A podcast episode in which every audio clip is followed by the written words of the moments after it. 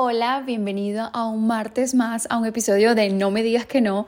Estoy grabando el episodio, entonces estoy entre ver al micrófono y ver a la cámara. Eh, y no sé si aquí, si este es un buen ángulo para grabar y que se me está viendo, cómo me estoy viendo ni nada, porque estoy grabando con la cámara, con la cámara trasera del iPad. Eh, pero bueno, vamos a, a grabar, a ver a la cámara y ya después vemos si el video me sirve o no me sirve. El tema de hoy en este podcast que quiero hablar. Siempre que, que, tengo un tema en la mente, me gusta sacarlo y conversar acerca de él, ¿no? Bueno, como es lógico. Porque siento que si yo tengo la curiosidad acerca de ese tema o he reflexionado acerca de ese tema, a muchas personas también eh, les pasará lo mismo, pensarán lo mismo. De hecho, este podcast se trata de eso, de eh, encontrarnos en la, semejanza, en la semejanza, saber que no somos tan, tan diferentes como, como creemos y bueno, contarnos las anécdotas y eh, aprender cada uno de, de las experiencias del otro, ¿no?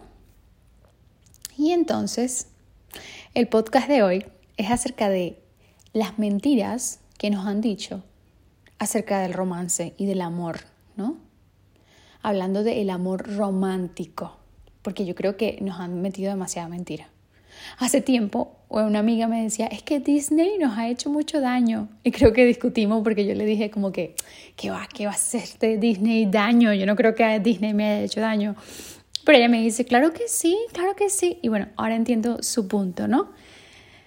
Mm, las mentiras que nos han dicho acerca del amor o de ese amor romántico. Las películas de Disney también eh, se, el, final feliz para una chica eh, era casarse con ¿no? el amor de su vida que supuestamente iba a resolver todos sus problemas y su falta de autoestima y se casarían y serían felices para siempre. Pero lo curioso es que cuando vemos películas de gente que se está casando, nosotros lo vemos nada más que la película termina en el beso eh, que se están dando en la iglesia casándose y dice fin. Y ya está, ya se acabó, fueron felices para siempre. Esa era la frase más recurrente, fueron felices para siempre. Y entonces resulta que a lo mejor puede ser que uno se queda con esa imagen y tú crees que el fin de todo es ese momento donde te casas, que la gente lo idealiza demasiado, en mi opinión, este, y, y tú dices que fueron felices para siempre. Y entonces A mí lo que me causa gracia es que, claro, porque no pasan, cortan ahí la cosa, ya fueron felices para siempre, no, pero es que a partir de ese momento en que tú te casas, es que viene lo bueno, porque viene es la convivencia y la vida real, ¿no? Porque ese matrimonio, esa, esa fiesta muestra la parte bonita. Eh, pero ahí es que empieza el trabajo de la pareja y, no te hablan, ¿no? No te hablan de todas las demás cosas que, que, vienen cuando tú te vas a vivir con una persona o cuando te casas, que a mi parecer es, no sé, es muy similar, solamente que lo de casarse es un asunto legal y para otras personas a lo mejor religioso. Y esto me recuerda también a a, la cosa de las madres, ¿no? De que ser madre es lo mejor del mundo, es un amor incondicional. Y yo no lo dudo porque mi hermana es madre y obviamente tengo personas cercanas que son madres y sus hijos son sus, sus tesoros, matan por sus hijos, como dicen. Pero es verdad que a las pobres madres nadie les dice todo lo que van a tener que aguantar. Entonces idealizamos también lo de, ah, ser madre es algo muy bonito, si no, bueno, sí, es algo muy bonito, pero tiene detrás un sacrificio.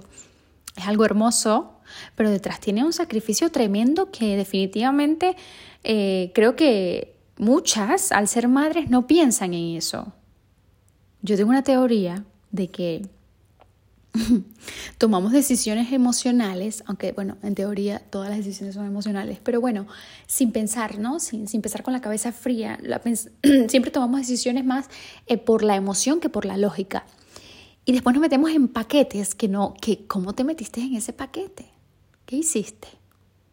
Por estar pensando con el corazón demasiado. O sea, sí, hay que pensar con el corazón, un poquito y un poquito, pero no, le creo que la gente se mete en unos problemas por, por tomar decisiones emocionales netamente, sin meterle un poquito de lógica y un poquito de sentido común y un poquito de, no sé, me lo puedo permitir. Y después están encerrados en vidas que no quieren. Eso es lo que me parece a mí. Entonces comparo esto de, del ser madre, cómo lo pintan y todo lo que se oculta, porque si vemos las publicidades eh, relacionadas con los bebés, las madres, eh, parenting, ¿cómo se dice? En español sería eso, como ser padre, ¿no? Eh, siempre ponen la parte bonita. Ay, la propaganda del bebé, le estoy cambiando el bebé, mira, el bebé se ríe. claro, pero no te cuentan todo lo demás, que no te vas a poner, que no vas a poder dormir, que no vas a poder comer, que tú pasas a segunda parte. Eh, aquí en España, una periodista muy famosa, que por cierto me encanta porque ella hace mm, como documentales, hace como tipos de investigación, pero ella los vive, no sé cómo se llaman eso, perdonen mi ignorancia en este tema. Y ella sacó un libro, tuvo gemelas, tuvo gemelas ella, dos niñas, creo, y sacó un libro diciendo como que desenmascarando todas las mentiras que se decían acerca de ser madre y todo lo que venía detrás, todos los sacrificios y las cosas que nadie te cuenta, es que nadie te lo cuenta, todo el mundo dice que es maravilloso, ves al bebé sonriendo, ves los momentos felices, pero nadie te cuenta que ese muchachito no te vas a dormir más nunca. Entonces, bueno, esto lo relaciono con lo del romance, porque es lo mismo.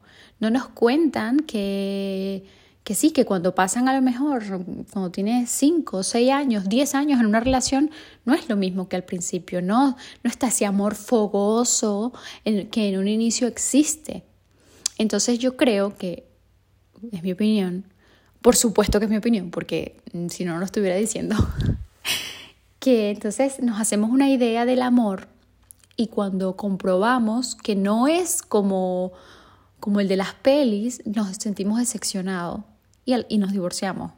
O sea, la gente se divorcia porque dice, ya no te amo, pero es que creías que lo ibas a amar con una pasión loca para toda tu vida, que ibas a tener esa pasión del inicio para siempre. Entonces creo que nos hacemos falsas expectativas y después siempre estamos en busca del amor y del amor y del amor, cuando en mi opinión seguramente hay, obviamente hay personas diferentes, hay relaciones distintas, habrá unas relaciones más pasionales y espectaculares y otras más tranquilas, pero siento que a la larga muchas se pueden convertir en lo mismo.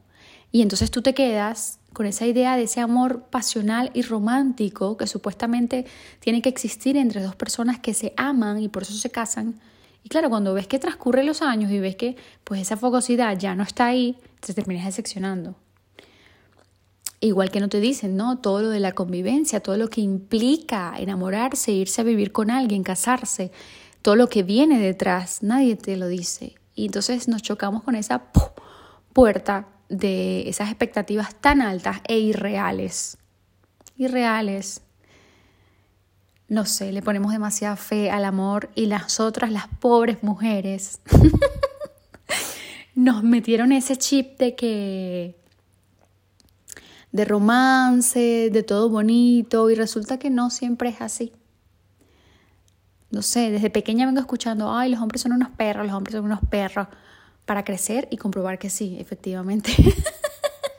Pero no, mentira, no pienso absolutamente eso de los hombres, todo lo contrario, pienso que debemos aprender de ellos, porque esa es una gente que está fabulosa hasta los 50, están fabulosos, lo siento para los que se ofendan, pero están fabulosos, espectaculares, y uno está amargada con tres muchachitos, porque claro, ellos no paren, ellos no tienen hijos, buen punto eh, pero viven de una manera tan sencilla, despegada, sin complicarse la vida. Y creo que nosotras nos hacemos tantos sacrificios. Esa, está esa cultura, no sé cómo decirlo, esa de que la mujer tiene que ser buena, se tiene que sacrificar. Llevamos demasiado pesos encima que creo que eso nos termina deteriorando mentalmente eh, y nuestro, nuestro humor y nos amargamos.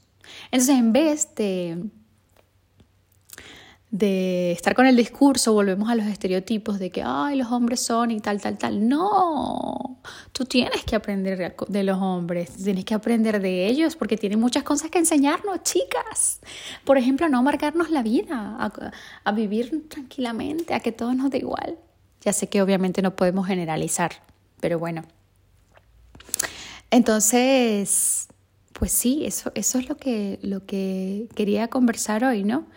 Y así como en el amor nos han mentido en demasiadas cosas.